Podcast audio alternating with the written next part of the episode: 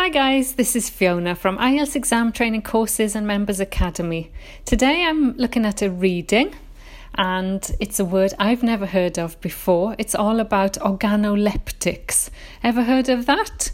No, and neither had my friend Diana, whose daughter in law actually is one, and she didn't realise there was a word for it.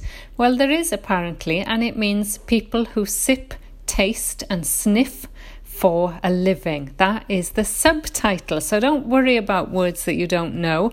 IELTS will always give you the definition uh, when you need it. So, this is about these people who sip, taste, and sniff things like coffee and tea, wine, I guess, perfumes for a living. And it starts with uh, Paul Fisher and kind of describes what he's doing. And the fact that it starts with a name and there's lots of lame, other names throughout tell us that the questions will be match the name uh, to the information. So that's one of the questions. The other question is matching information, and the last one is true, false, not given. With the matching information, it says you may use any letter more than once. And this tells you that you will probably use any letter more than once. So it's not the same as matching headings with paragraphs. That's where you only have one heading for one paragraph. With information, I think it's a bit tricky because there could be two pieces of information inside one paragraph. So that's just something to look out for. And the I'm going to read the five sentences. The first one says the two parts of the body which we use to taste food. Hmm, could you guess that? You probably could. So then you only have to go and look for that in the text. The second one is, sorry, paper. Okay. The second one is different kinds of drink that organoleptics taste. Again, guessable so you know what you're looking for when you go back to the text. 30. The basic tastes, which everyone can recognize. You know what they are, so you're going to the text to look for them. 31 is the qualities of a certain beverage. beverage. So, beverage is a drink, and you're looking for one drink which has different qualities. And then finally, 32, the components combined to make a new product. So, all you're looking for is a new product. Now, there are um, paragraphs labeled A to G, and unfortunately, apart from those clues in the questions, like looking for the tastes and the parts of the body and the drinks. There's no clue in terms of chronology here because it's not a chronological text. It's based on um, basically the stories of these different people and it just describes the job. So there's no structure here to help us with matching. However, let's take a quick skim through. So, paragraph A talks about Paul Fisher, and he's a president of a coffee importer, and it describes what he does. He's ranking the coffee for flavour, grade, colour, moisture, acidity, and um, what else does it say? So, that's it. That's basically the introduction to what organoleptics do, and it says they sip soft drinks, teas, wines, and perfume. So, question B, uh, paragraph B starts with a question Where do companies find these skilled workers? So, you might think that you have to have a special skill for this and that they, they identify these people, but no, it's not true. Um, they hire people simply because these people like their job, apparently. And it says, according to John Moncel, um, nearly all humans are born with the ability to detect sweet, sour, bitter, and salty compounds. Um, yeah, that's it. Okay, so paragraph C says Most of what we call taste involves smelling from the back of the throat and up into the top of the nose. Um, the average person can detect 10,000 odours. Um, and that's it, really. That's almost all you need. All the answers are there. So, the first question 28 was the two parts of the body which we use to taste food. That's in paragraph C, first line, where it says uh, involves um, smelling from the back of the throat and up to the nose. That's it.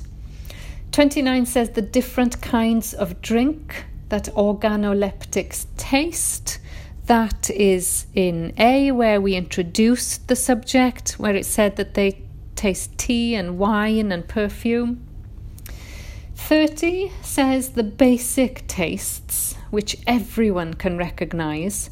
And here was in paragraph C, it says the average person, so that means everyone, can detect at least 10,000 odours. Um, actually, no, sorry, in the same paragraph, it also says um, basic tastes which everyone can recognize. No, that is it. Sorry. Yes. For example, if you hold your nose and eat an apple, they taste the same. Um, most recognize our favorite dishes relying on taste. No. No, right. Sorry, sorry, sorry. It goes back to paragraph B, where it says humans are born with an ability to detect sweet, sour, bitter, and salty compounds. Okay, so that just goes to show I was reading it quickly, skimming it, trying to find the information really quickly, even though I had already read it before and I had the answer in front of me. I was looking in the wrong paragraph. So, in paragraph B, we were looking for those basic tastes, and they are sweet, sour, bitter, and salty compounds. So, that is paragraph B. Question 31 says the qualities of a certain beverage. So it tells us we're just looking for one beverage, one drink, and we're looking for certain qualities of that drink. Well, that comes in A, where it says that the man was judging those qualities. It says he will rank each sample for body, flavour, grade, colour, degree of moisture, and acidity. So, those are the qualities of the coffee that he's testing. In 32, it goes right to the end, I'm afraid, and it asks for the components combined to make a new product. So, this kind of makes sense structurally because paragraph D talks about tea, Peter Goggi, um, tea buying arm of Lipton. So that's tea and talks about Kenya and what he does. Then in E, it says Jack Wilde's job isn't quite so refreshing. Um, he tests products for eliminating bad odours. So, um, you know, deodorants and soaps and stuff like that. And then it comes to paragraph F, where we've got James Bell, who works for a company leading in the creation and manufacture of perfume. And in this paragraph, he talks about developing a man's fragrance named after Michael Jordan, the famous basketballer. And it says that to make a fragrance named after him, they had to identify four core themes. So these are the components that they combined to make a new product.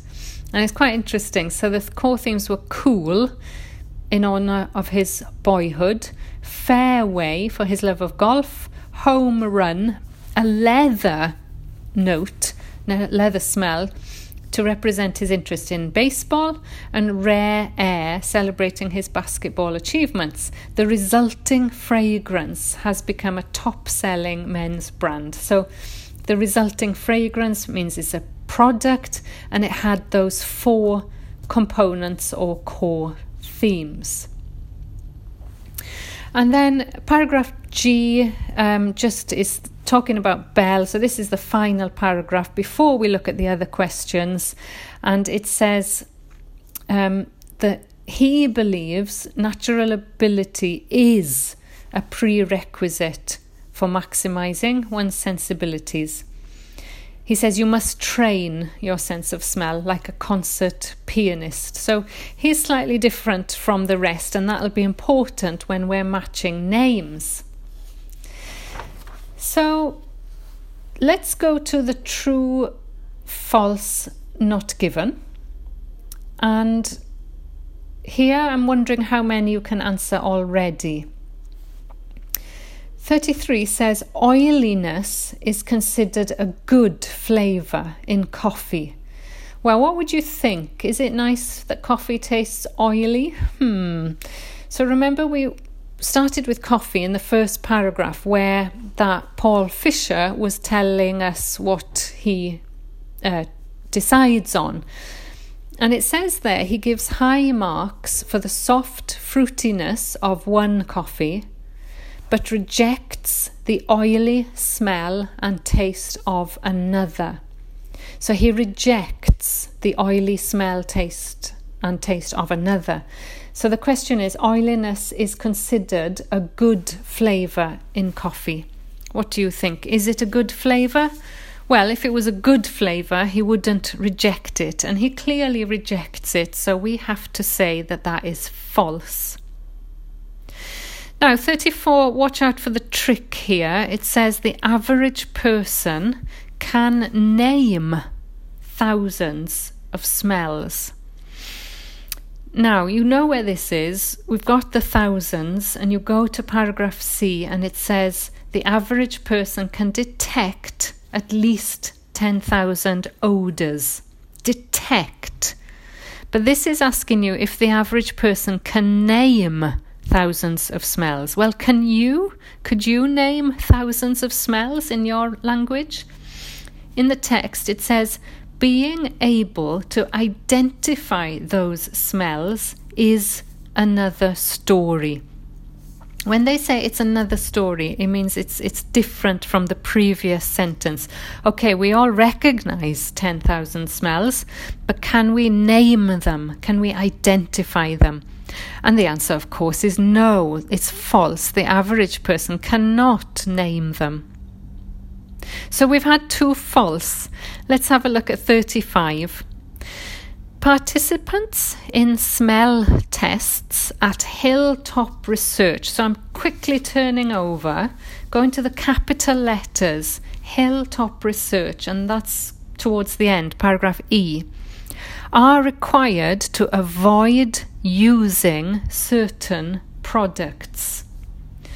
What does it say about Hilltop Research tests products for eliminating bad odours? People who volunteer, so that's participants, to take part in a test are paid not to use soaps or perfumes for 10 days. So the question was that they are required to avoid using certain products. What do you think? Yes, they are required not to use soaps or perfumes for 10 days. So 35 is true. Now then, 36 is interesting. Most perfumes are made from natural materials. Hmm, Right, how can we spot this one now? What what do you think? Do you think most perfumes are natural? I would probably guess no. So now I'm desperately looking in paragraphs F and G only. Actually, paragraph F is the only one which mentions perfume. So don't go looking anywhere else. And what does it say about perfume, it actually talks about this bell, recognizes 5,000 scents. And then it talks about the men's fragrance for Michael Jordan. It does not mention anything about whether they most perfumes. So remember, most, there's a number involved. You're looking for maybe 90% or a synonym, the majority of perfumes. And although we know some perfumes are made from natural materials, um, there's no mention of numbers here. Bell said he went to a special school in France. I had to learn to identify 2,800 synthetic and 140 natural materials. So you can see the trick there. Synthetic is unnatural, of course, and there are more synthetic smells that he had to recognize, but that does not say that most perfumes are made from natural materials. So 36 is not given. So we've got two false, one true, one not given so far. This is 37. Perfume designers must be able to write clear descriptions of fragrances. Well, in the same paragraph, so it says he had to identify those fragrances. Then it says he recognizes 5,000 scents, must be able to devise special orders but does he have to write clear descriptions? No, no mention of that. Absolutely not given. Okay, so the last one is matching the people. Now, fortunately, there are only three things to match, but what I find difficult about these is that they tend to be opinions and you have to kind of read through again to quickly find them. So there are three opinions. 38 says both natural ability and training are important. So we're looking for somebody who thinks natural training and ability are both important. So this has to be James Bell, the last one, where in paragraph G it says he's one of the few in his field who believe natural ability is a prerequisite. You start with a superior sense of smell and then you must train it. So those are the both things the natural ability and the training. So that's uh, James Bell. Um, 39 is being able to describe a difference is not important.